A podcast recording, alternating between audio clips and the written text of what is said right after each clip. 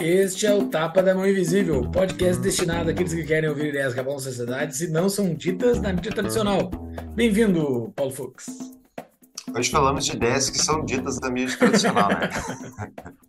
Hoje a gente falou de reforma tributária e o seu impacto com o Gilson Marques. É muita coisa, vamos ver se a gente ajudou a clarificar aí para as pessoas o que, que é que tem dentro dessa reforma tributária. Exatamente. Gilson Marques é formado em Direito pela Universidade Regional de Blumenau e pós-graduado em Direito Civil e Direito Processual Civil pela FGV. Advoga há 15 anos, foi conselheiro da OAB de Blumenau e delegado OAB de Pomerode. Uh, participou como voluntário de associações esportivas empresariais da cidade. Também empreendedor e proprietário de uma incorporadora e de um parque temático educativo. Casado e pai de dois filhos, nunca tinha participado ativamente da política Indignado com a situação do país, em 2016 filiou o seu Partido Novo e aceitou o desafio de candidatar-se. Em 2018, uh, em campanha por todo o estado, elegeu-se deputado federal por Santa Catarina, reeleito em 2022. E o TAPA é um oferecimento da DBI Contabilidade, que é a contabilidade que o TAPA utiliza para pagar suas contas junto ao Estado. Né? E falamos de reforma tributária hoje, a DBI vai continuar oferecendo muita assessoria para nós pela frente, e ela ajuda você a descomplicar a sua vida com o Estado. Então, são 25 anos de experiência, mais de 300 clientes, e vocês têm uma promoção específica só para ouvintes do TAPA, que são quatro meses de gratuidade de honorários, mais a abertura gratuita dos, da sua empresa dos honorários da DBI. É só vocês procurarem eles no contato arroba DBI Contabilidade ou no Instagram arroba DBI Contabilidade. Exatamente. Se você quer fazer parte da comunidade mais livre da internet, é só entrar em tapadamãoinvisível.com.br barra comunidade, faça a sua contribuição e você vai receber no seu e-mail diretamente um linkzinho para entrar no nosso grupo de Discord, lá no nosso servidor de Discord, onde a gente passa a semana conversando sobre vários temas. Se você não quiser entrar no Discord, ah, não tiver tempo disponível para isto, a sua ajuda, a sua contribuição já nos ajuda demais para a manutenção do nosso projeto. Então, faça a sua contribuição. tapadamãoinvisível.com.br barra comunidade. E Caso você queira comprar um dos livros indicados ou acessar as diversas referências que a gente utilizou para a preparação e para a conversa desse episódio, é só entrar no nosso site tapadamainvisível.com.br. Lá tem as notas do episódio, então isso está no descritivo tanto do podcast como do YouTube. Só clicar lá, vai direto para o nosso site onde tem todas as referências e os links para comprar os livros para a Amazon. Se vocês comprarem pelo link, eles ganham um rebatezinho. Bora para o episódio, Júlio? Bora! Gilson Marques, seja muito bem-vindo mais uma vez aqui no nosso podcast. Valeu, cara, por aceitar o nosso convite. Eu que agradeço, imenso prazer aqui bater um papo sobre um assunto chato com vocês aí compartilhado. só se fala disso no Brasilzão, né? Qualquer site que se entra, só se fala de reforma da Previdência.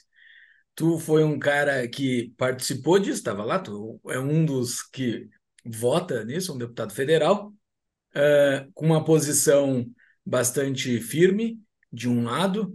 Uh, eu não sei qual é a posição do Fux, a gente, a gente combinou de não se falar antes do episódio, que eu não quero saber qual é a posição do Fux, o Fux também não sabe a minha, do que a gente estudou nessa última semana, para poder fazer esse episódio, a gente estudou bastante. Vai ser um, uma, umas notas do episódio rico em conteúdo, que tem muita coisa para se debater. Uh, mas, Gilson, acho que interessante é primeiro tu falar a tua posição frente a isso, né? Não sei se o pessoal que está nos ouvindo acompanhou bem a tua posição, se a tua posição uh, é a mesma de quando tu votou, se teve ajustes já que ficaram bons para ti, não sei qual é a tua defesa da tua posição frente a essa reforma da Previdência. No contexto, a gente pode ir explicando também quais são os pontos da reforma da Previdência também, né? A gente tem que ir explicando uh, o que, que é isso, afinal, né? Da tributária, na verdade, né? Tributária, tributária, previdência foi lá no teu outro mandato, teu outro mandato estava lá é. envolvido na reforma da previdência também, reforma tributária. Mas Mas no seguinte, antes de entrar exatamente no mérito da reforma, é muito importante que as pessoas mergulhem no contexto em que ela foi votada. Veja bem, uh, o Arthur Lira convocou a sessão de inopino na segunda-feira e precisaria ser presencial na segunda-feira. O que é inopino? Então, é de relance, de uhum. surpresa. E com sessões marcadas de segunda a sexta. Só que a reforma efetivamente começou a ser discutida só na quarta-feira. Na quinta-feira estava terminando a discussão e não tinha o texto definitivo ainda. E ainda que tivesse esse texto, ele pode ser alterado no Senado Federal. E ainda que não seja, e óbvio que vai, a maioria das coisas do mérito da proposta não se encontram na proposta, porque essa proposta é uma alteração da Constituição altamente dependente de uma lei complementar que vai regulamentar toda essa reforma tributária. Então, desde alíquota, funcionamento, é, decisões, tudo é numa lei complementar. Então, é, a reforma é como se fosse uma sopa que todo mundo quer, está é, tá com fome, você precisa da sopa, mas não sabe o que, que tem na sopa, se é uma canja, se é um, uma papa, se tem mamão. A única coisa que eu sei é que eu não confio no cozinheiro e que o cozinheiro e que o cozinheiro está pagando um monte de é, benefícios e tal para te convencer a comer a sopa. E você simplesmente tem que comer ela e provavelmente queimar a língua. Então, é, é esse, essa circunstância de análise do mérito de algo que vai levar 50 anos só de transição e é o futuro das próximas gerações do Brasil, foi decidido sem o texto e a toque de caixa. O meu ato falho aqui de ter confundido com a reforma da Previdência foi porque está aqui nos meus tópicos que eu quero falar contigo o seguinte. Lá na reforma da Previdência, 2019, se eu não me engano, eu me lembro a população brasileira ficar meses, acho que deu mais de mês, de debate em torno do que, que seria votado. Assim, eu me lembro que foi uma conversa pública, foi uma conversa que ocorreu em torno de um debate da nação envolvida. Claro que quem mandou ali no final foi quem pode votar, mas a nação foi envolvida naquele debate. Uh, a reforma tributária agora, do jeito que foi, pelo que eu tenho lido, eu não acompanho o dia a dia do Congresso, mas ela estava sendo debatida internamente no Congresso desde 2019. E daí passou por comissões, e daí teve especialistas debatendo nisso, daí agora surgiram vídeos tipo de um comitê especial que estava o Marcos Lisboa lá dentro conversando sobre como seria essa proposta. O, o, como, como que ocorre isso, assim? Porque eu sinto a dor de um cidadão comum que não viu nada disso acontecer e que talvez tenha ocorrido dentro do Congresso. Não ocorreu? Como vamos separar como deveria ser e como foi? É, obrigatoriamente, uma alteração constitucional ela precisa de um, uma dificuldade a mais para ter segurança jurídica para ser alterada. Então, o regimento ele obriga que você tenha uma comissão é, especial que passa pelo um controle de constitucionalidade que é na CCJ passou e depois vá a plenário, depois de uma ampla discussão, votado em dois turnos. O, e isso tudo aconteceu durante meses na reforma da Previdência. Na reforma tributária, isso não aconteceu. Teve sim a aprovação na CCJ, na Constituição e Justiça, a comissão especial iniciou e daí na época da pandemia brecou e não teve sequência. E agora, nessa semana, foi anterior, na verdade, foi apreciado um texto que caiu de paraquedas naquele momento sem comissão especial.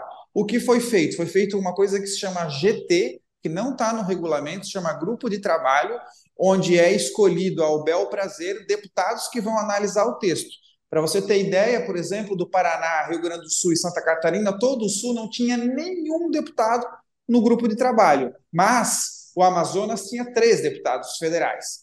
Depois desse trabalho feito pelo GT, foi para o plenário, onde se votou os dois turnos no mesmo dia, o que também não deveria acontecer, porque a Constituição diz que quando é uma reforma à Constituição, precisa de um interstício, um prazo entre um e outro, que é um período de reflexão. Só que o regimento prevê uma quebra de interstício, que não tem nem sentido, porque se tem maioria para aprovar o primeiro turno, é óbvio que a maioria também vai aprovar a quebra do interstício.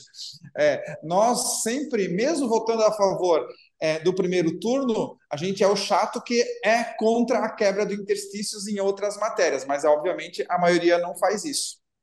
E aí votou-se também o segundo turno. Isso acontece com outras matérias também de quebrar o interstício? É, como é que se fala? Inter... Interstício. Sempre, sempre ocorre. Eu não uhum. me lembro de nenhuma alteração da Constituição que não tenha ocorrido nesses quatro anos e meio. Por isso que é mais uma regra para inglês ver, né? Tá. Não, perfeito. Mas uh, não teve, então, uma, ah, uma discussão na comissão específica sobre a reforma? Foi direto esse grupo de trabalho, direto para o plenário. E isso está fora do rito processual dentro da, da Câmara, é isso? Não Exatamente. Isso seria Exatamente. inconstitucional? Uh, sim, na minha visão, porém, não é o que os nossos órgãos do judiciário interpretam. Hum. Eles interpretam que sempre quando é, existe alguma discussão interna e tal, eles tendem a resolver isso que é interna corporis, que é o próprio legislativo que, que precisa definir o que é certo e que é errado e não poderia se haver interferência entre os poderes. Na verdade, a interferência ela só ocorre quando é de interesse do uhum. judiciário, uhum. infelizmente. Claro, é, porque tem o outro lado, né? Que se o judiciário passasse a dizer, uh, a regular e a julgar o rito processual da Câmara, ele estaria fazendo mais intervenção ainda dentro da, da Câmara, mesmo que seja para resguardar as regras, né? É, é, que a democracia tem uma coisa muito chata que é a vontade da maioria.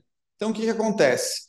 Se a maioria aprova a urgência, que é esse o caso, foi aprovada a urgência, a urgência é interpretada de que não é possível e a maioria entende que é melhor não passar pela comissão especial. Então, autoriza a votar de antemão sem a comissão especial no plenário.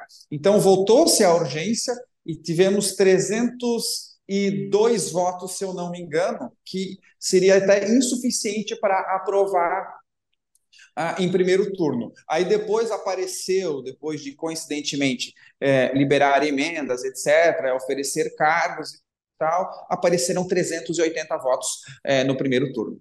Sim. Uh, mas na Previdência, o Bolsonaro também liberou emendas né, para votação, não liberou? Sim, liberou e várias dessas emendas elas já são curriculares, vamos dizer o seguinte, ah, elas já iriam pacote.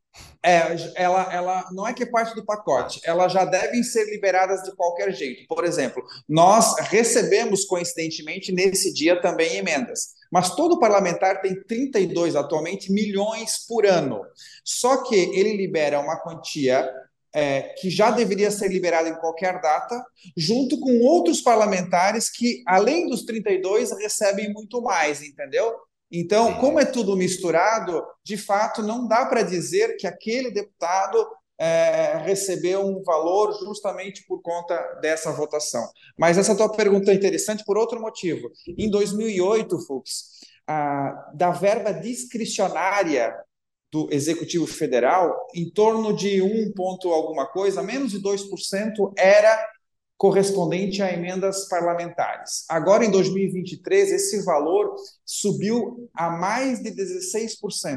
Ou seja, o poder da abocanhada do legislativo do orçamento federal vem crescendo exponencialmente. E isso é muito ruim, porque faz com que o governo federal tenha menos verba discricionária, o que obviamente motiva eles a ter uma sanha arrecadadora ainda maior dos pobres pagadores de impostos. É difícil esse, esse, essa análise toda, porque é, muito, é tudo custo de oportunidade, né? Daí tu fala assim, ah, diminuiu a, o poder discricionário de gasto do governo federal. Eles vão, portanto, querer arrecadar mais. Não acha que eles iriam querer arrecadar mais de qualquer maneira, Gilson? Que é isso que eles gostam de fazer? Sempre eles querem arrecadar mais, mas às vezes eles querem arrecadar cinco vezes mais, às vezes eles querem arrecadar oito vezes mais. Essa ah. é, é, a, é a nossa discussão porque não adianta eu arrecadar mais e ter que dar uma parte para outra pessoa. Já que eu tenho que dar uma parte para uma outra pessoa, isso passa a ser uma justificativa para eu arrecadar ainda mais. Uma breve pausa para uma propaganda especial. Nós do Tapa nos preocupamos em ofertar somente patrocinadores validados e sérios. Graças à ampliação do número de episódios, estamos agora com espaços disponíveis na nossa grade. Se você tem interesse em uma audiência diferenciada e nacional, o Tapa é o programa para você. Temos patrocinadores de muito tempo que atestam. Patrocinar o Tapa vale a pena. Caso você tenha interesse em saber mais, nos envie um e-mail. Contato arroba tdmi.com.br. TDMI de tapa da mão invisível. Se você está ouvindo esse anúncio, o seu cliente também pode estar ouvindo. Voltamos ao programa. Como, como já falado aqui, tu foste minoria nessa votação, né? Uh, eles ganharam, a reforma passou na Câmara, está indo para o Senado, foi para o Senado, agora o Senado vai votar, sabe-se lá quando. Uh, essa reforma, o que aconteceu? Ela precisaria acontecer, né? Isso é uma demanda da nação. Todo mundo, todo brasileiro sabe que o Brasil precisa de uma reforma tributária, porque pagar tributos no Brasil, e aqui é tributos de consumo especificamente, né? não é tributo renda e propriedade. Uh, o Brasil precisaria disso porque é um nó, né? principalmente o ponto do, do ICMS, que é um caos pagar ICMS, assim, é muito difícil calcular ICMS. Uh, essa reforma, ela melhorou a situação atual dos impostos que ela abrange? vamos lá, o Brasil está desesperado por uma reforma, alucinado. Se você pegar a tabela do Doing Business, o Brasil demora, em média, 1.500 horas, as empresas aí de médio e grande porte, para calcular, perceber, ver como se faz, se a chocolate é um jeito, se a barra de cereal é outro jeito, se é o wafer é outro jeito, é, são datas diferentes, alíquotas diferentes. Então, é uma, uma loucura. O segundo na lista é a Bolívia. Qual é o problema? Esse desespero é tamanho, é como se fosse um presidiário que ficou 10 anos preso, agora ele é ex-presidiário, está saindo da cadeia à busca de uma namorada de forma desesperada. E aí, bicho, ele encontra um gorila. É, é, é, é, esse é o problema. Então, o que me fez calcular ou não nessa análise de percentual de vantagem legislativa que eu sempre faço, se ela é positiva ou negativa? Eu peguei quatro grandes pilares de análise. O primeiro pilar, federação. Se a reforma ela aumenta ou diminui o poder de Brasília, aumenta ou diminui o poder dos municípios. É o vulgo é, mais Brasil e menos Brasília. E essa reforma, a gente pode entrar no detalhe, ela acaba, diminui muito com a autonomia dos municípios. Então, através do conselho e outras é, artimanhas, a concentração dos recursos, que é um poderio gigantesco, do Conselho e da União é enorme. Então, pá, primeiro ponto negativo. Segundo é, pilar, isonomia. Como é, essa reforma ela altera a lógica de arrecadação, por exemplo, o principal, uma das principais alterações é que a receita o recebível do tributo vai ser no destino e não na origem. Por exemplo, São Paulo produz a, a peça, São Paulo produz a moto, vende lá em Manaus. O recurso hoje, como São Paulo produz, fica em São Paulo. Se vender lá em Alagoas, em Manaus, o recurso do tributo recebível vai ser lá. Enfim, Vários estados vão perder e alguns vão ganhar com isso. E, além disso, tem um fundo de desenvolvimento regional que foi criado, que vai fazer com que as desigualdades sociais e locais vão ser compensadas por eles. Por exemplo, São Paulo, é, o sul inteiro não faz parte. Então, a, o acordo federativo que nós já temos já é ruim. Por exemplo, Santa Catarina arrecada 70 bi, volta menos de 20. Com essa nova formatação, nós vamos ter que pagar mais, ainda com mais facilidade e simplificação, e receber menos. E honestamente, tudo que eu não quero é um sistema mais efetivo e simples para me ferrar. Eu não quero isso. Isso não adianta. Não temos isonomia. Terceiro é, pilar que eu analisei: aumento ou diminuição de carga. Está claro por diversos artifícios que está aqui, alguns escondidos, outros nem tanto, de que vai ter sim aumento de carga. Vai ter sim aumento de arrecadação, etc. E, inclusive, eu tenho vários amigos que dizem: Ah, Gilson, mas vai ser bom, confia. Quando o cara fala confia, eu pronto, mais um motivo para votar contra. Vamos fazer uma aposta. Pega três anos antes da reforma e três anos depois da transição. Quais vão ser os anos que vai ter maior arrecadação e maior carga? Mas eu aposto o que você quiser, que vai ser depois. Ah, e o quarto pilar é a simplificação. Aí, de fato, temos um ponto positivo. É, nós tivemos a redução de cinco tributos, três federais, que é o IBS, PIS, COFINS, que se transformaram em CBS, e o ICMS e o ISS, se transformaram no IBS. Lembrando que a proposta inicial era só o IVA, se transformou no IVA dual.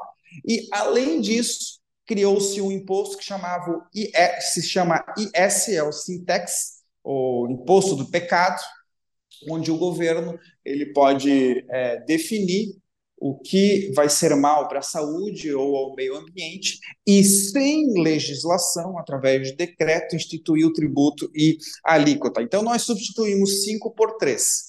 Uh, é, teve, tivemos uma pequena simplificação. Lembrando que essa simplificação ela só vale a partir de 2033, porque até lá nós vamos ter que conviver com um sistema de transição, onde nós então teremos cinco tributos atuais e mais três tributos a partir de 2026. Então nós teremos oito tributos.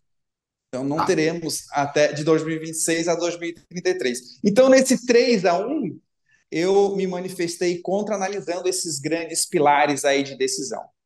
Vamos, vamos uh, esmiuçar, por favor, um por um deles. Acho que é um bom roteiro para a gente pegar é, nesses esse, quatro. esse teu primeiro aí, qual que era mesmo? Federação. O, federação a federação. Tá, vai ter então a instituição desse conselho. Esse conselho não vai ter mais participação da União, né? Isso foi retirado numa da, dos textos, não foi? No sentido de eles opinarem sobre a distribuição da carga e tal. É, o que, que acontece? Esse conselho ele não tem uma explicação do seu funcionamento, porque isso tudo vai ficar para uma lei complementar. O que a gente conseguiu avançar no texto é de que seja proporcional em parte com a população. Por exemplo, o sul e o sudeste eles correspondem a mais de de 70% do PIB e mais de 50% da população. Então, não é justo sete estados ter um voto e os outros 20 ter é, só um voto e é, um voto cada um, eles sempre vão levar o recurso para lá. Então, a gente conseguiu uma trava que, para se tomar qualquer tipo de decisão, 60% da população precisa estar representada. Eu tenho muito receio de que essa trava, essa correção que nós conseguimos é, melhorar no texto seja retirada no Senado, já que no Senado não existe 70 são deputados em São Paulo. Lá tem três senadores, assim como tem o Pernambuco, Roraima, Pará. E esse conselho, desculpa, Fux, pode perguntar. Não, desculpa, termina. É, esse conselho ele vai ter um, um, um poder gigantesco de administração do Brasil inteiro. Por exemplo, o cara que mora é, lá em São Marcos, no Rio Grande do Sul, ele trabalha num brechó, o, o, o tributo recolhido lá vai ser não pago para aquele município, ele vai ser pago, direcionado, recebível lá para o conselho em Brasília, e aquele conselho vai ter a responsabilidade de devolver, se é que vai devolver, para o município. Isso está difícil de entender. É, mas a tributação que vai lá no final, na, na ponta final, é como funciona o IVA nos países desenvolvidos, não é? Tu tributa onde está o consumidor e não onde está sendo produzido. Porque se tu tributa onde está sendo produzido, que é o que acontece no Brasil hoje, é o que o Marcos de Lisboa fala sobre a moto zero quilômetro mais rodada do mundo, que é a nossa, que é produzida em Manaus. Uma parte dela vai, ela vem para São Paulo, se eu não me engano, e é depois levado de volta. Não, eu nem entendo mais a, a complexidade disso, mas é um, a gente tem muito isso que as, as empresas se uh, acabam se colocando em estados onde elas vão ter algum benefício fiscal para operar o sistema tributário e colocar a produção lá, e não necessariamente no melhor estado que seria para produzir para atingir aquele público consumidor. Uh, isso não é resolvido através dessa questão de tributar o, o consumidor, uh, aonde está o consumidor e não onde está a produção? É, resolve em partes, mas pode ser que é, eu não me fiz compreender. Ele vai recolher no local, mas a DARF não vai ser como recebedor do benefício direto o município. Não vai, a DARF, a vai sair não vai para o caixa do município.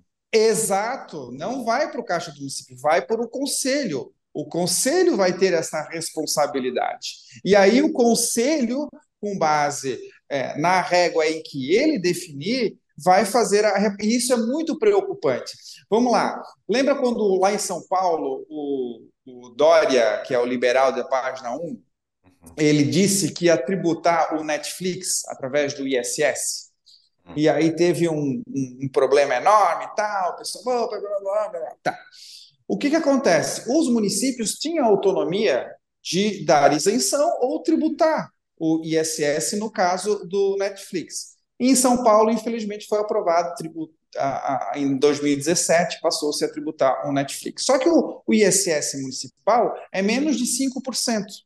O ISS deixa de existir, e agora quem vai tomar a decisão sobre o ISS vai ser o Conselho e o Senado através da estipulação de um IBS, que aí o Brasil inteiro vai ser obrigado a recolher esse tributo, caso tiver o João Dória com a caneta lá em Brasília, e aí o tributo também não vai ser mais menos de 5%, vai ser entre 25% a 30%.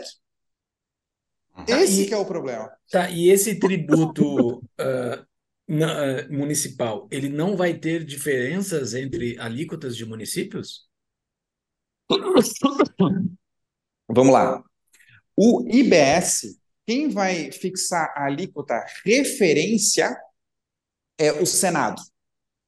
Então, essa alíquota referência ela é opcional. Todos os 5.500 é, municípios vão poder diferenciar a alíquota referência do Senado. Uh, dificilmente eles vão fazer isso, porque 20%, aliás, 80% dos municípios têm menos de 20 mil habitantes, eles não vão contra o que o Conselho é, vai definir. Porém, além disso, a regra, apesar de ser uma alíquota referência, portanto opcional aos municípios, existe as exceções. As exceções são combustíveis, financeiro e imóveis. Tudo relacionado a esses três, aí não, é obrigatório. O que o Senado e o Conselhão decidir vale para o Brasil inteiro. Lembrando que combustível, por exemplo, é um terço da arrecadação do Estado. Então, a influência deles é gigantesca. Santa Catarina, por exemplo, pagava 85 centavos por litro de ICMS. Quando foi votado em Brasília para unificar o Brasil inteiro, o catarinense passou a pagar é, 1,25.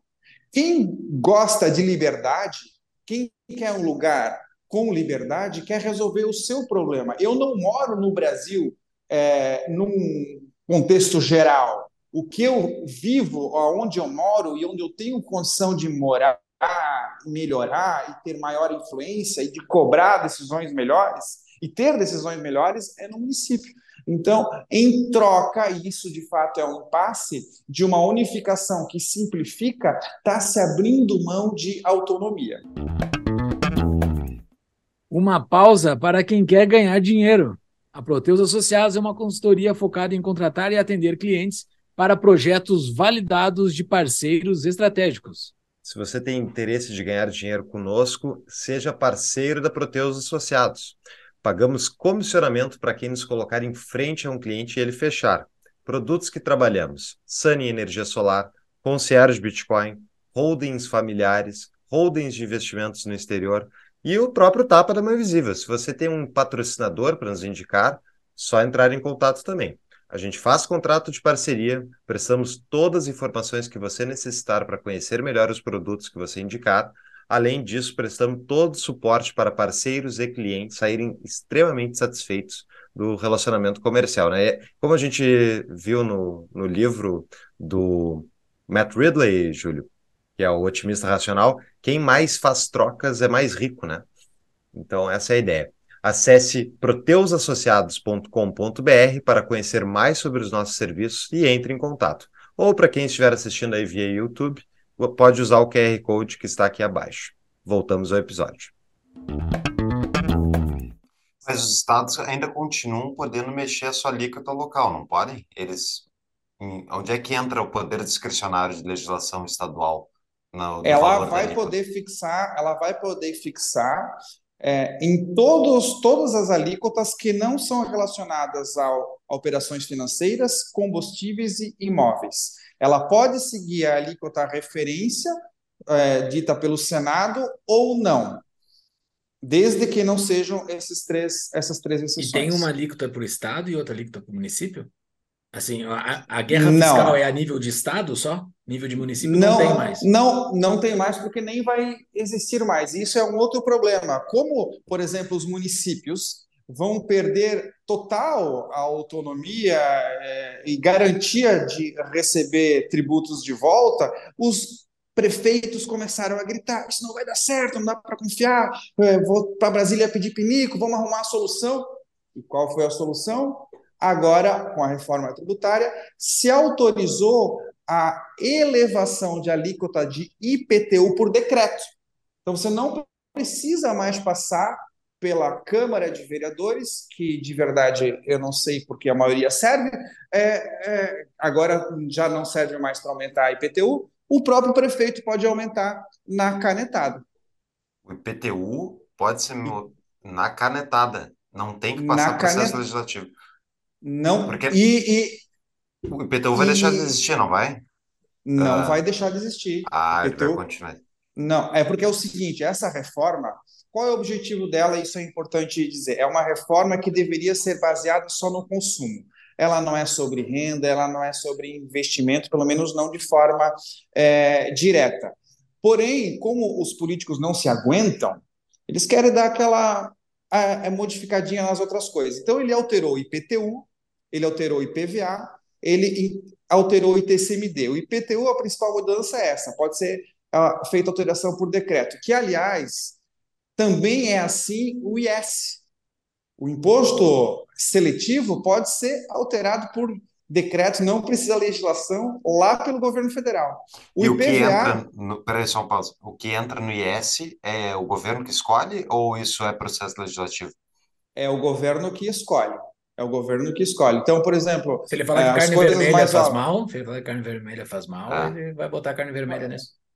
É, é muito ruim, porque tem coisas que realmente fazem mal. Por exemplo, para mim, eu tenho escoliose, hernia de disco, sou ferrado da coluna. Então, é, não só para mim, mas para todo mundo, tênis sem amortecedor faz mal à saúde. Então, ele pode dizer que tênis sem amortecedor vai ter um imposto mais que é o imposto seletivo. Lembrando que o imposto seletivo ele é cumulativo com o CBS e com o IBS também. Então ele vai ser bem mais caro. Então vai chegar no limite do tênis sem amortecedor ser mais caro por conta do imposto do que o tênis com a, a, a amortecedor. Aliás, ao contrário, né? É, é, muito ruim isso, porque além de ser mal à saúde, a interpretação ficou péssima para nós, porque está escrito ou ao meio ambiente. E Fux, qualquer coisa é prejudicial ao meio ambiente. Uma imobiliária, a arma é, é, é ruim à saúde e ao meio ambiente? Você acha que eles não vão botar IS sobre armas? É, Faz mal para a saúde do bandido, arma. Faz mal para a saúde do bandido. Sorvete. então, é, é muito ruim. Vamos lá, IPVA. O IPVA teve algumas mudanças. Eles vão começar a tributar aeronaves é, jatinho, helicóptero e embarcações. E aí já começaram a ter é, exceções. Então, a exceção de tributar aeronave e jatinho, é se tem transporte comercial. Então é para pegar justamente o rico que tem o helicóptero.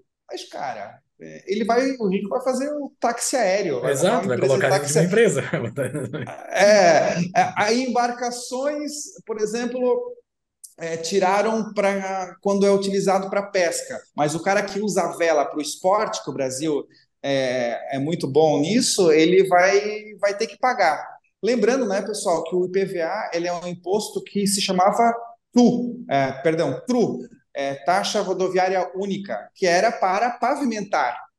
E acho que não precisa de pavimentação as embarcações e as uhum. aeronaves. E mais uma coisa, o que, que é, como é o IPVA hoje? A alíquota, a base é fixa e o valor é variável. Vai se mudar. O IPVA agora vai ser progressivo. A depender do valor do carro, a alíquota vai ser maior. E também a reforma autoriza, por exemplo, carros elétricos é, a terem um IPVA reduzido, ou seja, mais uma distorção, porque você compra uma Lamborghini elétrica, que é mais cara, você vai pagar menos IPVA eventualmente do que alguém compra só uma Lamborghini a, a combustão. E isso independente do carro é, aqui. Uh, outra alteração ruim que não é relacionada ao consumo é do ITCMD. Hoje não é obrigatório o ITCMD ser progressivo, ou seja, a depender do patrimônio, tem uma alíquota diferenciada. São Paulo, por exemplo, não é. A partir de agora, o Estado não pode definir isso. A lei exige, vai ter que ser obrigatório sim. E isso é muito ruim, porque pune quem poupa, né? É, pune quem pretende fazer a, a, uma acumulação de capital para as futuras gerações ou, ou, nem tem essa preparação e leva para o exterior. É, é deixa, de, deixar claro, o ITCMD então é o Imposto de Transmissão sobre... Uh, causa mortes. Causa mortes, então é justamente para a herança, né? Uh, tá, então essa a questão do, do meio ambiente que tu colocou ali, eles explicitam meio ambiente ou botaram ESG? Não, está é, tá escrito meio ambiente, a saúde ou ao meio ambiente. Uhum. Então, qualquer produto, por meio de decreto, é, o Lula, no caso, e os seus apadrinhados vão poder escolher o que faz mal para você e vão te orientar a desincentivar a consumir um produto ao invés é, de outro. É, é essa, é, isso é, esses isso são é os três tributos. Isso é incrível mesmo, porque tu olha lá na, na Holanda, foram, foi caiu o primeiro-ministro que estava colocando, uh, colocando impostos sobre o nitrogênio dos fazendeiros e tal, ele caiu semana, acho que foi essa semana. Uh, não conseguiu levar, mas era justamente porque eles estavam tentando penalizar a produção de carne vermelha, e é porque, né, supostamente peidos de vaca estragam, estragam o clima. Então, uh, isso hoje, com essa legislação, se ela passa da maneira como está, o Estado passa a poder botar o que quiser de produtos dentro dessa cláusula justificada do meio ambiente aí para inibir consumo no imposto seletivo, é isso? É isso, e eles têm todos os incentivos e não são confiáveis para seguir é, uma regra. A exemplo que eu dei é, do, da taxa que inicialmente foi criada para pagar pavimentação de estrada. E lembrando que a maioria dos tributos eles não são vinculados. Tem gente que fala, eu vou pagar IPVA para ter estrada maior, eu pago isso para ter isso. Eles não são vinculados. Por exemplo, o Sintex, a ideia do, do imposto seletivo é para compensar a Zona Franca de Manaus. Então, as pessoas pensam, ah, ah, então tá, vale a pena porque eu quero compensar o que a Zona Franca vai deixar de ganhar ou perder, enfim. Mas não necessariamente eu não confio que esse recurso vai ser utilizado para isso. Só para explicar, a Zona Franca de Manaus, pessoal, ela foi mantida na reforma. Então vejam bem, como a indústria através da reforma, é um setor que vai realmente ganhar e ter um benefício, porque a carga tributária vai diminuir, o que acontece? A competitividade da Zona Franca diminui, uhum. na medida em que os outros todos concorrentes precisam pagar a menos. O que a reforma fez? Ela criou um fundo de desenvolvimento específico para fazer essa compensação para a Zona Franca. Então, para continuar que eles sejam competitivos e serem beneficiados é, com a reforma que é dada aos outros. Ok, vocês não vão dar um benefício para o Brasil inteiro, a gente quer continuar com um benefício que nós já temos e ainda maior compensando os que vocês estão dando para eles. É isso. O negócio é botar uma fábrica, então, na Zona Franca de Manaus. Esse é o negócio do que a reforma tributária vai incentivar, é isso? Essa tua pergunta ela é boa e ela emenda com o que você falou do, do Marcos Lisboa. A reforma ela pretende dar neutralidade. O que, que é neutralidade? É você é, não tomar as decisões do seu negócio com base no tributo, para não ter mais produção de gado em São Paulo e indústria mecânica é, em Minas ou em Mato Grosso só por conta dos incentivos fiscais. Mas a reforma, por diversos motivos, não resolve esse problema. Por exemplo, a Zona Franca é, de Manaus, que é exatamente o exemplo que o Marcos Lisboa dá para fazer essa crítica muito correta, não está resolvido.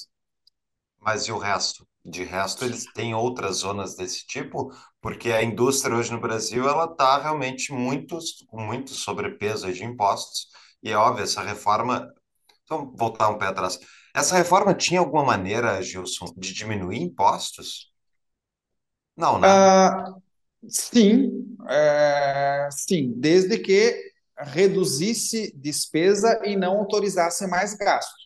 Então, eu sendo um realista cético, como isso não aconteceu e já foi aprovado, as pessoas não sabem disso, mas a consequência da aprovação do arcabouço fiscal faz com que a gente tenha essa reforma ruim. Foi aprovado o arcabouço, no arcabouço, meio trilhão de reais para se gastar em três anos. Ou seja, nós temos a possibilidade de arrecadar mais ou fazer mais dívidas para o futuro, né? e aí esse déficit ele precisa ser pago mais caro, ou imprimir moeda. O que o governo está fazendo agora como solução é aumentar tributos. E vai vir mais, tá? Porque essa é uma parte da reforma, a primeira fase. Não veio ainda a sobre renda, não veio ainda sobre a patrimônio de forma completa, vai é, é, a cada vez mais é, tirar o, o sangue que nos resta. Sim, mas ela vai unificar vários desses tributos, que hoje, uma das críticas claro. que eu vi ali que o Marco Sintra faz, é que a gente não sabe qual vai ser essa alíquota, né, da, do IVA e tal, do IBS. Mas a gente tem dois anos de, de teste, testagem, né, do período após a reforma entrar em vigor, que é para justamente ver onde é que vai parar esse número. E a outra questão é, vai ficar um número, ou enfim, vai ficar mais simplificado para a gente enxergar quanto é de fato que a gente está pagando imposto em alguma coisa, que hoje é muito difícil de tu ter uma discriminação completa, saber na ponta final quanto está é, de imposto dentro daquele produto. Isso aí está errado? Tá? Enfim, qual é o teu comentário sobre isso, Gilson? Essa é uma das poucas é, partes, na minha visão, positiva mas que tem uma consequência positiva para o futuro, que eu digo, a partir de 2033, é muito boa. Porque, de fato, hoje, além de você não saber, é muito difícil calcular, você paga mais, não recebe de volta, se paga menos, tem 100% de multa. Então, quando tu facilita isso, é, você incentiva ao brechó a, a crescer, o cachorro-quente, enfim, enfim. O problema aqui é que quando você não tem uma alíquota de antemão é, prevista, você tem duas hipóteses no futuro. Vai ser mais ou menos de 25%, porque eles dizem mais ou menos de 25%. Com uma decisão política, eu não vejo nenhuma possibilidade de ser menos de 25%. Se você pegar os tributos é, é, municipais e estaduais, estadual e ICMS gira ali em torno de 15, 16, 17, dependendo do estado. Aí município, vamos, vamos arredondar aqui para 5%. Aí vamos pegar mais 10% de imposto é, é, federal. Isso sem falar é, do imposto de renda, que não está sendo acoplado aqui. Então, nós vamos chegar muito próximo dos 30%. E aí nós estamos falando da maior alíquota do mundo.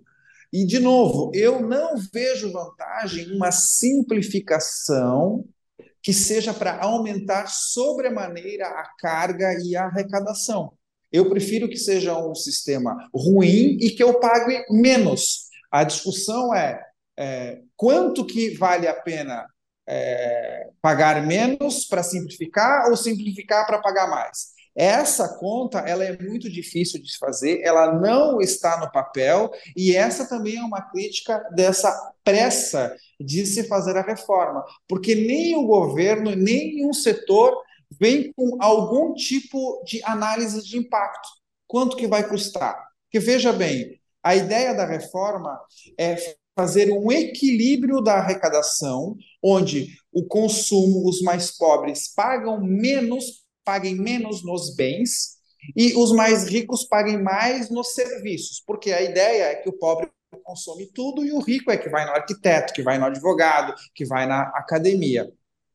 Acontece que 70% dos é, empregos no Brasil é do setor do serviço. O sapateiro, o lavador de carro, assim como o advogado, hoje ele paga é, menos de 10%, é, por cento, ele vai pagar, vai passar a pagar mais de 25%. Lembrando que não é ele que vai pagar, é o cliente dele que vai pagar. E esse circuito da economia, ele é imprevisível. Nós, liberais, sabemos de que todas as atitudes que são tomadas hoje são imprevisíveis no futuro. O que eu sei é que vai ter consequências positivas e vai ter consequências muito negativas que nós não sabemos quais são. Uma pausa para quem gosta de entender como a economia de fato funciona anunciamos o nosso novo patrocinador, o Instituto Mises Brasil. O Instituto está com site novo, com cara nova, com maior acervo de artigos pró-liberdade do Brasil, além de informações de cursos e das suas pós-graduações. Eles têm pós-graduações em Economia da Escola Austríaca e Direito, Ciência, Política e Liberalismo. Então, caso você queira saber mais, assim como saber sobre o Clube Mises e outras iniciativas desse grande instituto, acesse mises.org.br e ajude a difundir as ideias da liberdade e a construir um Brasil mais livre. Voltamos ao episódio. Tá. Esse argumento é o argumento mais técnico e, e complexo para a gente conversar, eu acho. Vou tentar trazer ele aqui para a mesa, mas se ficar muito complexo, a gente vai ter que discutir depois isso. Mas é o seguinte: o, o IVA é, o conceito do IVA é porque o Brasil ele pega as coisas de fora, leva para o Brasil e faz uma coisa nova, é a famosa jabuticaba, né? No Brasil tudo fica com um formato diferente. Né? É o nosso jeitinho de ser. O, o IVA ele não é para incidir sobre o faturamento, né? Ele é para incidir sobre o valor agregado daquela atividade daquela empresa. Então, ele a carga tributária que a gente tem hoje, via de regra dos impostos de consumo, que é sobre receita, vai mudar a base tributária para esta diferença do valor que aquela empresa agregou, subtraindo custos que ele teve, então ele só vai uh, tributar sobre essa, essa diferença, né? O, o valor agregado que ele gerou para a sociedade, que aquela empresa gerou. Isso, para mim, hoje, eu trabalho com finanças há 15 anos. E estou dando carteiraço. Ah, não, mas não, mas é porque eu nunca vi a a experiência brasileira das empresas brasileiras conseguirem contabilizar isso de uma forma correta. Isso eu não, eu não entendi ainda como que isso vai ser contabilizado. Não dá para a gente dizer que vai ir 25% da receita, ok? Não vai ser, vai, vai, vai se deduzir isso. Mas como que faz esse controle? Eu não sei como os outros países fazem para apurar isso. Eu não sei se tu entende, Gilson, como é que é, ou se a gente passa essa bola para uma outra conversa, mas do que eu conheço do Brasil, eu sei que isso vai ser rolo. Aparentemente, do que eu conheço hoje, 2023, é rolo. Não, não sei como é que é, vai conseguir fazer isso.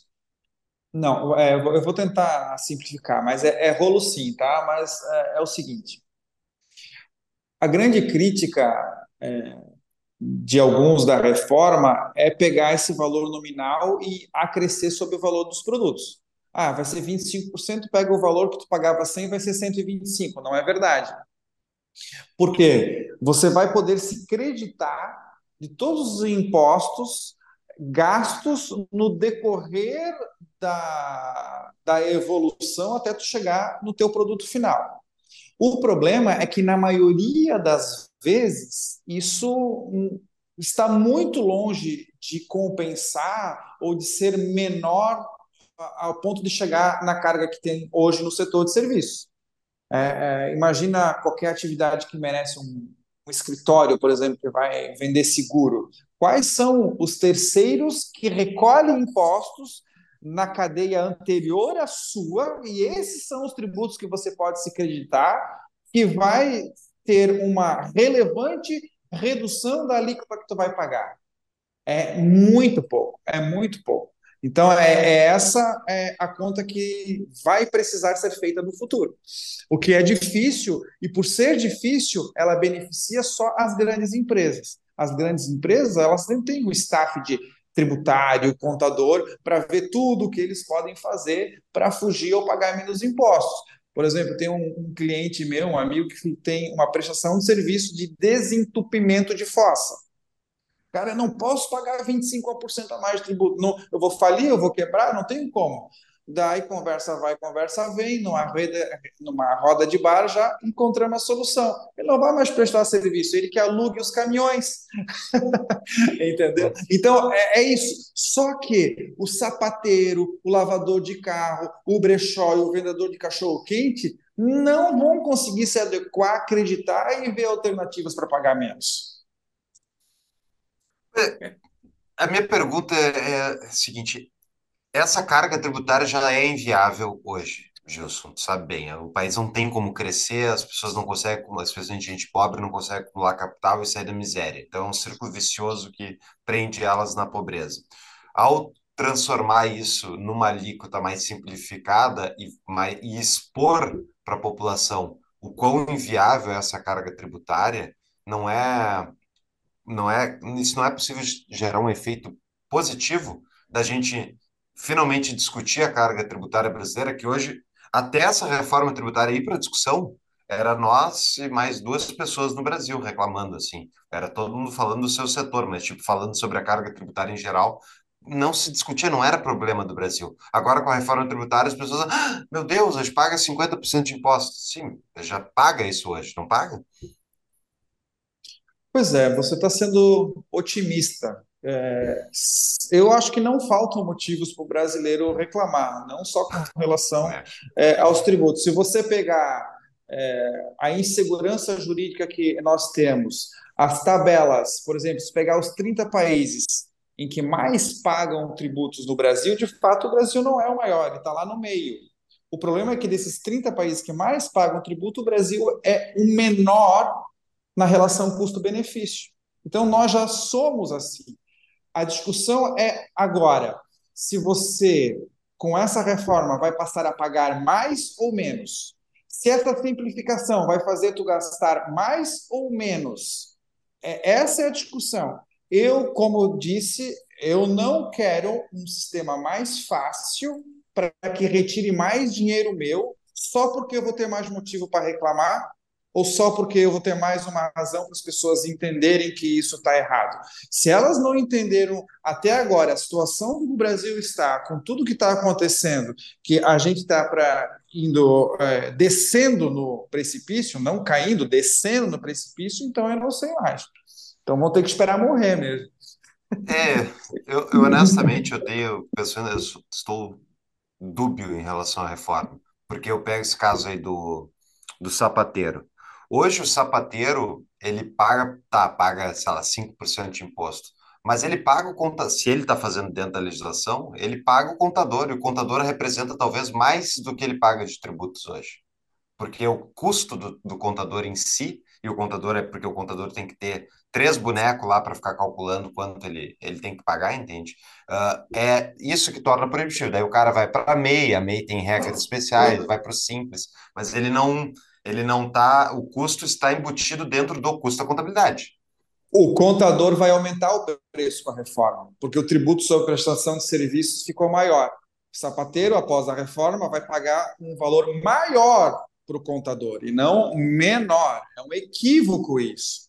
O que vai ser menor são as empresas que talvez tenham uma equipe interna, que aí é uma indústria, que ela vai ser beneficiada, que tem uma equipe interna de contabilidade, que aí sim é um pandemônio que vai se reduzir. É indiscutível aqui que para a indústria vai ser o melhor dos mundos. Agora, toda a relação de prestação de serviços, eu não tenho dúvida que eles vão pagar a mais em troca de um pouco de simplificação. E aí, como eu sou alguém que gosta de, de liberdade, cabe, deveria caber a qualquer um dizer: você quer pagar mais fácil os tributos e menos ou mais, ah, e mais ou você quer ser mais difícil para pagar e ser menos? Eu escolheria ser mais difícil e pagar menos, mas vai de cada um. Ah, eu tenho empresa de serviço, eu tenho certeza que vou eu pagar mais para tornar a indústria brasileira um pouquinho mais competitiva. Mas é para o bem do Brasil. É. Para o bem do Brasil. eu estou fora do Brasil, tenho duas empresas no Brasil que são prestadoras de serviço. Eu fico pensando, a mão de a empresa de serviço é intensiva em mão de obra a mão de obra ela vai conseguir se abater? Ela vai conseguir abater a mão de obra dela em cima da base do IVA ou não? O tributo pago pela mão de obra de serviços terceirizados. Mas a, a mão de obra própria dela, a folha não. Não, não, não. Não, não, não. Aí não, né? Aí tu tá querendo demais. Para, Deixa eu para, Lembrando. Eu pensei, não, ah, mas daí tá demais. Vai ficar todo mundo terceirizado. Olha aqui, ó. Vai todo mundo terceirizar tudo, então. Vai todo mundo virar um é, CNPJ. É, mas, mas isso é uma, uma loucura que já aconteceu. Aí, o governo federal, por diversas vezes, comemora: ah, foram abertas 13 milhões de microempresas no Brasil, empreendedorismo está um foguete. Mentira! O cara que vende é, garrafa de água na rua, que ele é de fato um empreendedor, mas está ferrado, ele para pagar só 50 pila do INSS, ele abre uma microempresa. Porque se ele não abrisse a microempresa, ele teria que pagar muito mais para o INSS. Então, na verdade, é um benefício fiscal só para quem abre um cartão, um papelzinho escrito: você é microempresa. E aqui a gente nem começou, é, Paulo, a falar das distorções, tá? Porque o projeto ele prevê exceções. Por exemplo, é, a, a 47 minutos do segundo tempo, foi colocado um artigo, por exemplo, que as produções jornalísticas, as emissoras, não sei se vocês se adequam a isso, vou ter Eu uma... acho que está no nosso buscar. objeto lá. Eu acho que está no nosso buscar. objeto. Se não der, a gente muda. Se não vamos der, a gente buscar, muda. Vamos buscar. É. Pois é, vão ter uma redução de alíquota de 60%. Ou seja, a Rede Globo vai pagar só 40% de alíquota, enquanto o brechó do bairro vai pagar 100% de alíquota. Mas tá certo, entendeu? o brechó do bairro é contra a Globo, entendeu? Tem que pagar. Olha o bem que a Globo gera para o Brasil. O brechó não gera Exato. esse bem que a Globo gera. A, gente, a nossa DARF que a gente paga lá todo mês, Fux, merece, merece. o, ô Gilson, é, é assim, é, é muita coisa é, triste. Uma das coisas, até eu postei lá é, e repercutiu, que foi o, a Constituição brasileira vai ter no seu texto, a Constituição de um dos maiores países do mundo, vai ter no seu texto como se tributa absorvente. É isso, é, é, vai estar tá lá que absorvente possui uma tributação diferenciada na Constituição brasileira. Tudo isso que foi aprovado é texto constitucional, né? É, é a PEC, todo aquele, não sei quantas páginas, eu tentei ler, é impossível para um leigo ou alguém que tem outra atividade de ler, porque é muito grande aquilo. Aquilo tudo está mudando a Constituição do Brasil. Não, pois é. É que o que, que acontece? É, o absorvente ele teve uma discussão é, sobre como é que era a frase? Me deixe menstruar, alguma coisa assim. E aí foi aprovado a distribuição de, de absorvente, tem uma lei, aí tem essa pauta feminista e tal. E aí, para proteger e para se garantir, muito embora já tenha sido aprovado tudo, para colocar esse trem na Constituição Federal.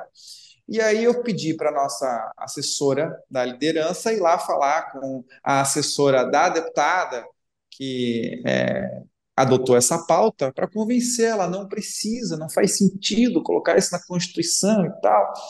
Aí a assessoria dela disse, não, mas isso aqui é para os nossos eleitores, não, não tem importância, é um negócio que todo mundo precisa, é item de higiene básica e tal. Eu disse, pá, então vamos colocar papel higiênico também, porque papel higiênico é, todo mundo usa, com exceção do Felipe Neto. Não conheço ninguém, com exceção dele, que não use papel higiênico. Mas quando ele está fora de também, casa, ele usa, eu acho. Quando ele está fora de casa. Que, tem, que absorvente, aliás, é, é, tem outras opções que não absorvente que as mulheres, se, quiser, se quiserem, podem é, usar também. Não tem sentido ter isso na Constituição.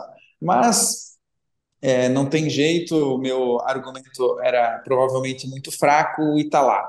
Mas, assim, esse não é, obviamente, o problema da reforma. Talvez umas três palavras a mais que não servem para nada dentro da Constituição, o que faz com que a nossa Constituição seja uma enciclopédia. Né? É, é, é muito ruim isso. Muito ruim. Vamos voltar para os outros. Tu tinha quatro pontos, a gente discutiu federalismo, acho que a gente discutiu os outros aí, mas vamos ver se não ficou faltando é, nenhum. o segundo era a isonomia, né? A arrecadação do destino. Tá. Da isonomia. Vamos lá, é, Júlio. Tu tem algum comentário sobre a isonomia para dar para o Gilson? É, o, o, que que. O que que. É porque assim, na tec, uh, no, no, técnico da coisa, essa do destino e do, e do, e da origem, né? Uh, gera algum benefício, né? Por padronizar e ficar todo mundo no destino. Uh, tu botaste aqui como um problema isso, uh, porque vai gerar não, não. mas não, esse eu acho um ponto positivo, porque o Unife é, é, cria uma regra uniforme que talvez seja até justa. O problema é que depois que esse bolo é arrecadado, ele é redistribuído através de algo que se chama pacto federativo. O que acontece hoje é que esse pacto federativo ele é muito ruim. Tem estados que recebem de volta cinco, menos, cinco vezes menos daquilo que arrecadaram e tem estados que recebem cinco vezes mais daquilo que arrecadaram. O que está sendo feito aqui? Está se criando um fundo de desenvolvimento regional esse que é o problema. Esse fundo vai fazer uma verificação das desigualdades do Brasil inteiro e vai fazer uma divisão desses recursos para que essas desigualdades sejam reduzidas. Sendo que é, esse fundo já está claro que não vai ser beneficiado estados como o Sul e o Sudeste. Por quê? Porque eles são os é, estados que é, geram os recursos eles têm mais recursos, eles já são ricos na visão das pessoas que fizeram a reforma. Como nós somos uma federação, um país, quem são os mais ricos precisam mandar dinheiro para os lugares, as pessoas que são mais pobres. O que é uma grande ilusão, porque São Paulo tem mais de um milhão de pessoas, de certeza, abaixo da linha da pobreza. E um milhão de pessoas é maior do que a população de muitos estados do Brasil. Vê aí quanto é que é a população de Roraima, Amapá, Acre, entendeu? Então, esse fundo de desenvolvimento regional para corrigir desigualdade, ele só faz uma coisa, ele traz injustiça e ainda mais desigualdade fazendo com que os estados que produzem mais fiquem desincentivados a produzir, já que o dinheiro não fica, e os estados que recebem sem produzir também ficam desincentivados porque já recebem de qualquer jeito. O... A ideia de dar dinheiro para gente pobre, para tirar eles da miséria, é muito praticada na África. A África recebe trilhões de dólares, eu não sei há quantas décadas, e não se desenvolveu nada. Esse dinheiro vai lá para quem está recebendo o dinheiro. Vamos criar aí provavelmente daqui a pouco mais um banquinho regional, alguma coisa assim. Ok, mais distribuição de dinheiro público. Ponto 3, qual que era o ponto 3? Aumento da carga. Aumento da já, falou, já, falou. já falamos. E a simplificação e quarto, era o quarto, que era o único. Simplificação. Né? E o é. quarto é a simplificação. Esses são os quatro pilares que eu me baseei na análise da reforma, sem entrar na minúcia do absorvente e tal e tal, uhum. para decidir. Porque a gente sabia de que essa sopa, ela viria com guarnições ruins, ela viria com tempero é, é, que não é do meu agrado, ela viria quente demais, mas a, eu estava com fome, entendeu? É, uhum. a escolha é bota na boca ou não. É, só uma. Antes da gente ir para os patrões, uma última pergunta. Arcabouço fiscal, né? Então, como a gente falou, mais de 500 bilhões de reais aí para o governo Lula gastar nos próximos três anos. Uh, né? Ou seja, tiraram as regras, o regra do teto que impedia o Estado de aumentar ainda mais a arrecadação, uh, sem crescimento né, da economia. Agora, com a reforma tributária, que vai propiciar certo aumento de carga tributária também, o endividamento público brasileiro está resolvido, porque o governo brasileiro vai simplesmente aumentar a arrecadação, talvez não, não vai baixar, né? Porque não, não, vamos, não vamos ser otimistas demais, mas não vai explodir o endividamento público brasileiro se eles estão arrecadando dessa maneira. Então, tu achas, Gilson, que o caminho do Brasil é uma estagnação econômica? Isso é o que está me parecendo olhando essa matemática toda. É, eu não vejo nenhuma movimentação para quitar ou não aumentar a dívida. Não é uma preocupação dos governos de esquerda. Eles acreditam fielmente de que não é gasto, é investimento. Então, uhum. todo o valor que eles querem arrecadar a mais, eles querem gastar a mais e mais um pouco. É, e não necessariamente é, como retorno para o Brasil. Eles falam, inclusive, em Unasul, não sei se vocês sabem o que é, mas União de Países da América Latina, é, desenvolvimento de um banco da América Latina, de moeda única, enfim, esse compartilhamento negativo do Brasil, a intenção é que nem fique só no Brasil, é que fique na América Latina. E é, eu não acho que nenhuma decisão é, do governo federal utilizando o dinheiro do pagador de impostos lá de São Marcos do Rio Grande do Sul é mais inteligente do que a opção dele lá do Rio Grande do Sul. E se for e se for para pagar a dívida, é, o que não é verdade, porque o discurso deles é sempre de que nós precisamos rever a, a dívida, aliás, os juros da dívida pública. Isso seria a solução é, do país, é a solução do Brasil. Eles querem é, justamente o contrário, botar essa bola para girar e fazer ainda mais dívida, arrecadando mais, infelizmente. Acho que é, me surpreendeu o resultado do mercado. Achei que após a reforma, aprovação, é, nós iríamos ter um crescimento aí da bolsa, nós não tivemos, acho que já estava precificado é, o que eu considero negativo, porque é, em primeira mão eu achei que o mercado ia entender isso como positivo, não houve, houve uma estagnação. Acho que nós vamos ter aí é, momentos difíceis daqui em diante, Paulo.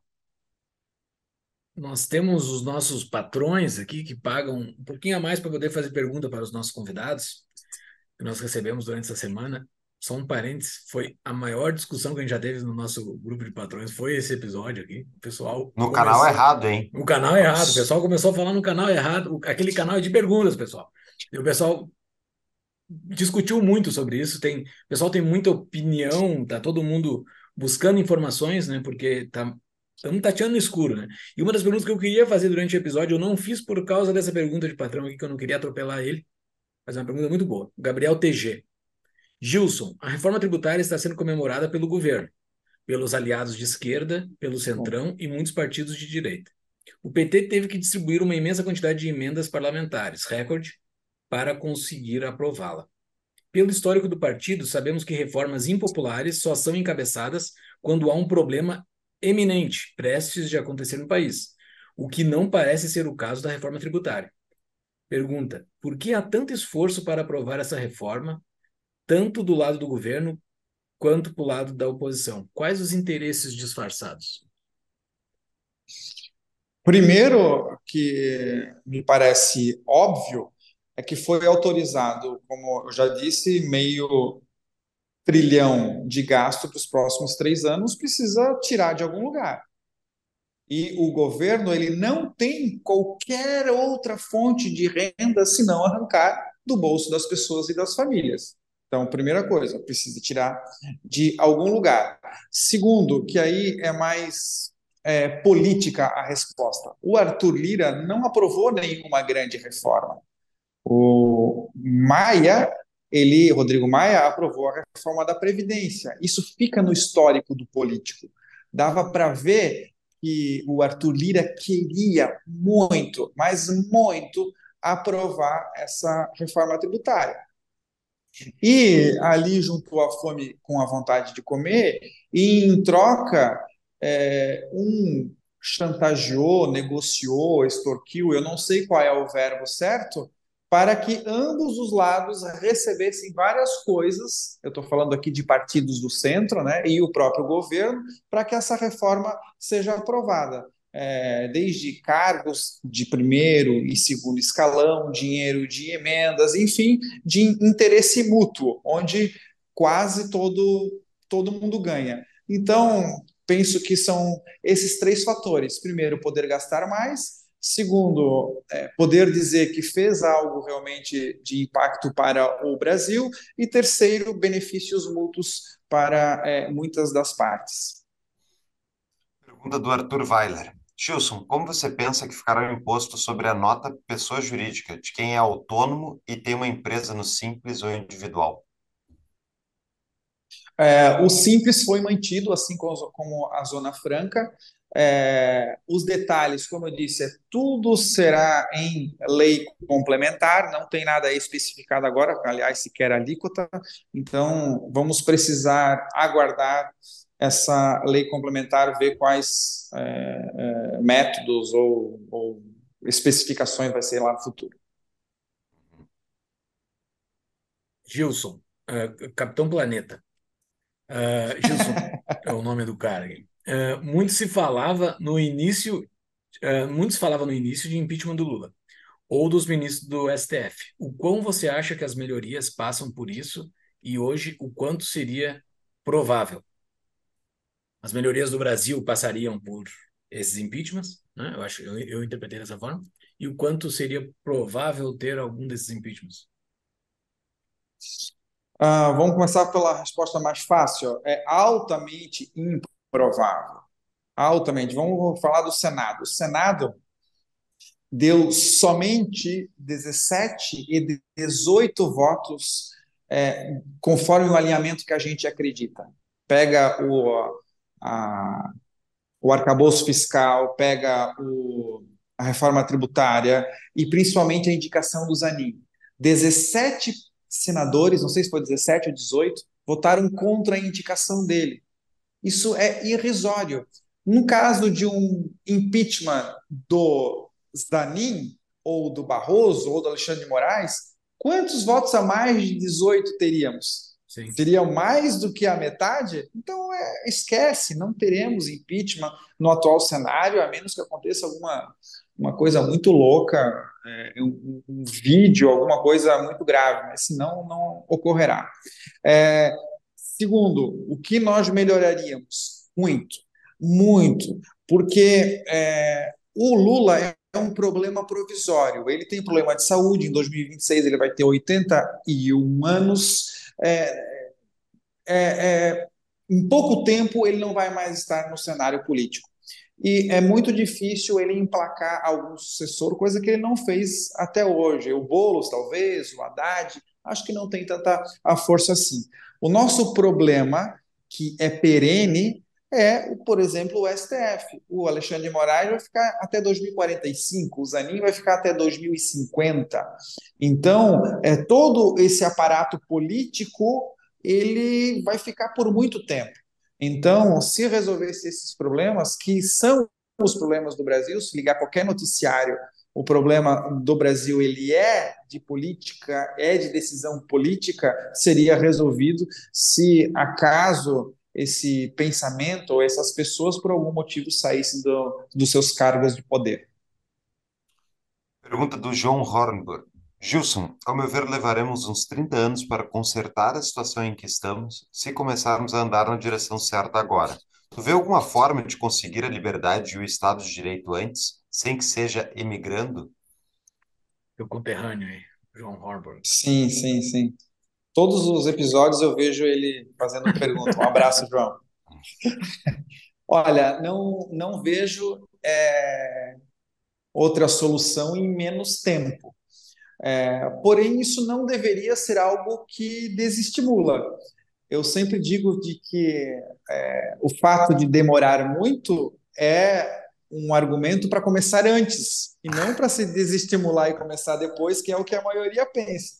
Pô, demora 30 anos, vamos fazer agora, porque se começar ano que vem já é 31. Então, todo o nosso esforço é de começar a reduzir dano, ensinar as pessoas, fazer o podcast e ir melhorando aos pouquinhos. A gente tem tido as, avanços. Por exemplo, é, o Fux falou ali de que a gente conseguiu retirar gênero, raça é, do direito de cashback vendo como diferenciação que gostariam de colocar na reforma. Pô, eu fiz um tweet, aquilo lá viralizou, tiraram da reforma, é um ponto positivo, entendeu? Não faz sentido pagar uh, mais ou menos tributo a depender da cor da tua pele. Então, é um pequeno ganho, a gente nem tinha falado sobre isso até agora, mas é um serviço que tem um resultado, e esse mais aquele, mais aquele, quem sabe a gente consiga é, um avanço em 40, em 50 anos, e não em 100 ou 150, ou que a gente não vire uma Venezuela. Qual é a preocupação que você tem com seus filhos e netos? É, eu tenho muita, e por isso qualquer avanço é um avanço é, é importante. Uma soca de milho é muita coisa para quem não tem nada. Pois é, esse é um bom ponto para a gente concluir, Jus, porque está é, todo mundo olhando a reforma, um monte de coisas ruins e outras coisas horríveis que esse governo está fazendo. O Brasil continua indo do lado errado, mas se a gente quiser transformar o Brasil, a sociedade vai ter que fazer alguma coisa. Não dá para ficar olhando e reclamando na internet só.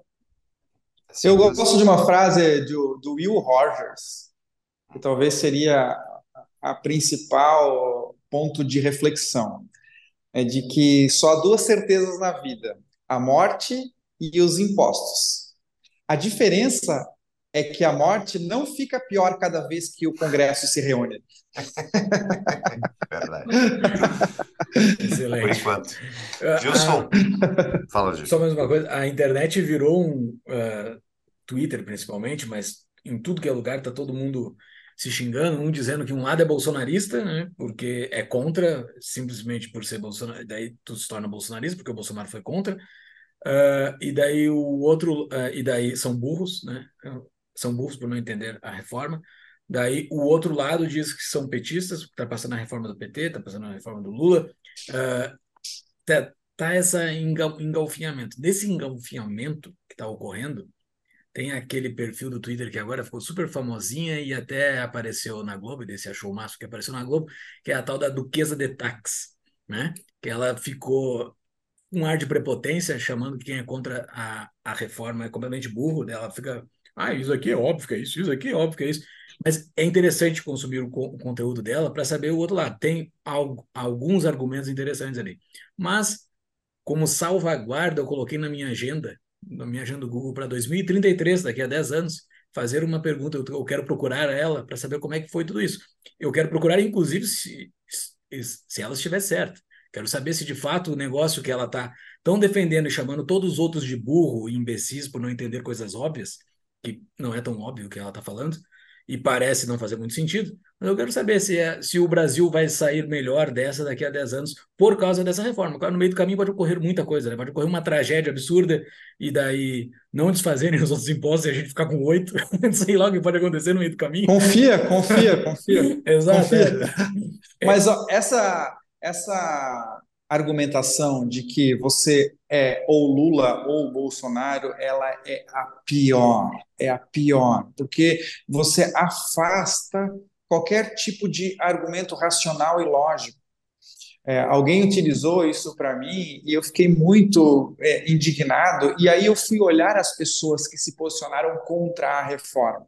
Eu consegui selecionar aqui o Peter do é, Ancapsul, Ricardo Amorim, Hélio Beltrão, Adriano Jean Turco, Rachevski, Fernando Ulrich, Bruno Garchagen, o Felipe Salto, que ele é do IFI, IFI, que é o Instituto Fiscal Independente do Senado. Excelente o artigo frente, dele. Excelente. Isso, à frente, à frente do livre mercado, que tem o Rodrigo Marinho como diretor, é contra. Todos esses são contra reformas. Algum desses não tem credibilidade ou não dá para escutar de maneira racional, ou posso dizer que eles são bolsonaristas? É ridículo isso. E quando você diz é, aqui essa turma é a favor porque tem alguém que eu defendo, você perde totalmente a razão. Em todos os argumentos que eu utilizei aqui, eu poderia utilizar se o presidente fosse um ou outro, ou o raio que eu, que eu parta. Na verdade, o político ele é só um detentor provisório de uma cadeira, que nesse caso aqui está tomando a decisão para o futuro de gerações e gerações. Minimizar a discussão com base em um velho é inacreditável. Não, e, e, e, tu pega assim, não é o PT pelo PT. Eu, o PT lá no início do primeiro mandato Lula fez coisas permanentes para o Brasil muito boas, né? Ocorreram várias coisas naquele primeiro mandato do Lula ali que, que reverberam no Brasil a, até hoje e, e foram boas. Não foram grandes coisas como um plano real da vida, mas foram coisas que fizeram boas também. Eu, eu pelo menos a minha implicância com essa reforma, eu pessoalmente o meu posicionamento aqui foi essa total falta de debate com, com, com o público como um todo, para a gente poder entender isso, e surgir do nada esse monte de apaixonado por uma reforma que surgiu do nada, e, e quem é contra é completamente burro, entendeu?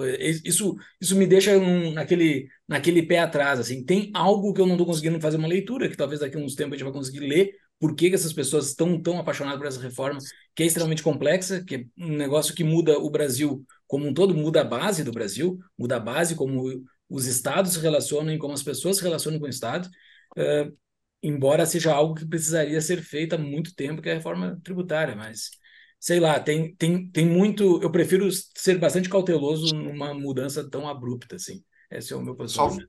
O pessoal fica. Eu acho que surgiram tantas pessoas defendendo a reforma, porque o atual é absurdo absurdo. Assim, é, tipo, a dúvida é, a nossa dúvida aqui é, tem como ficar pior?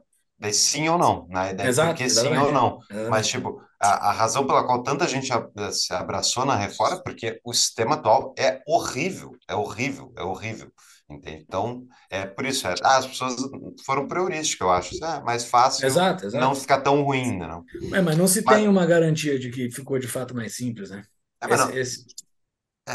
Não, acho que a simplificação é que... acho que ficou demonstrar que vai ter esse. Agora, a gente não sabe, na real, se vai durar isso, né? Porque quando, com o tempo que vai levar para essa reforma entrar em efeito, muita coisa pode acontecer.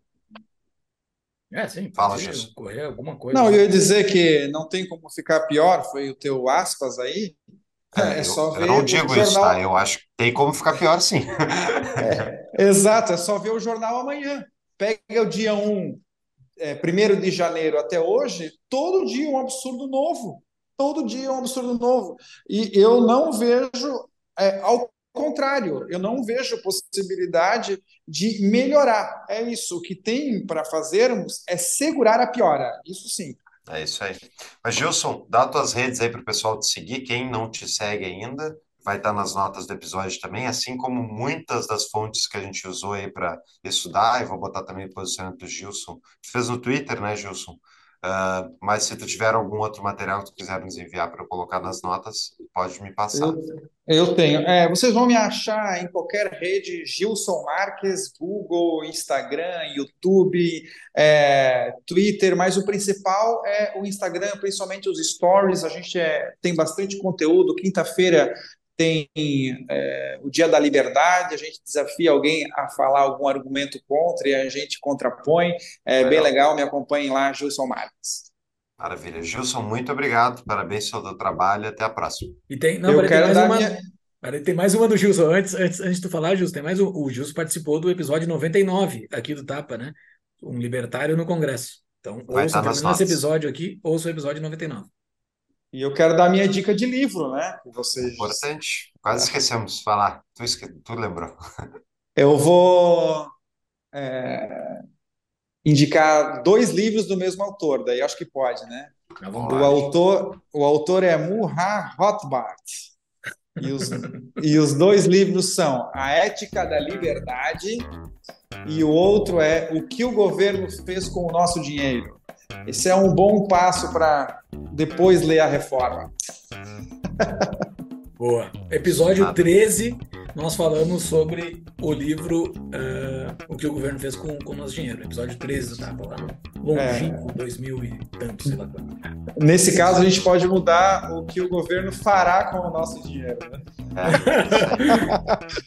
Mas é o que ele sempre fez com o nosso dinheiro. valeu, Gilson. Muito obrigado, valeu. valeu Gilson. muita mais coisa, a gente marca um Exato. papo outra hora. Foi uma honra, valeu. Valeu, mais. Um abraço, até mais.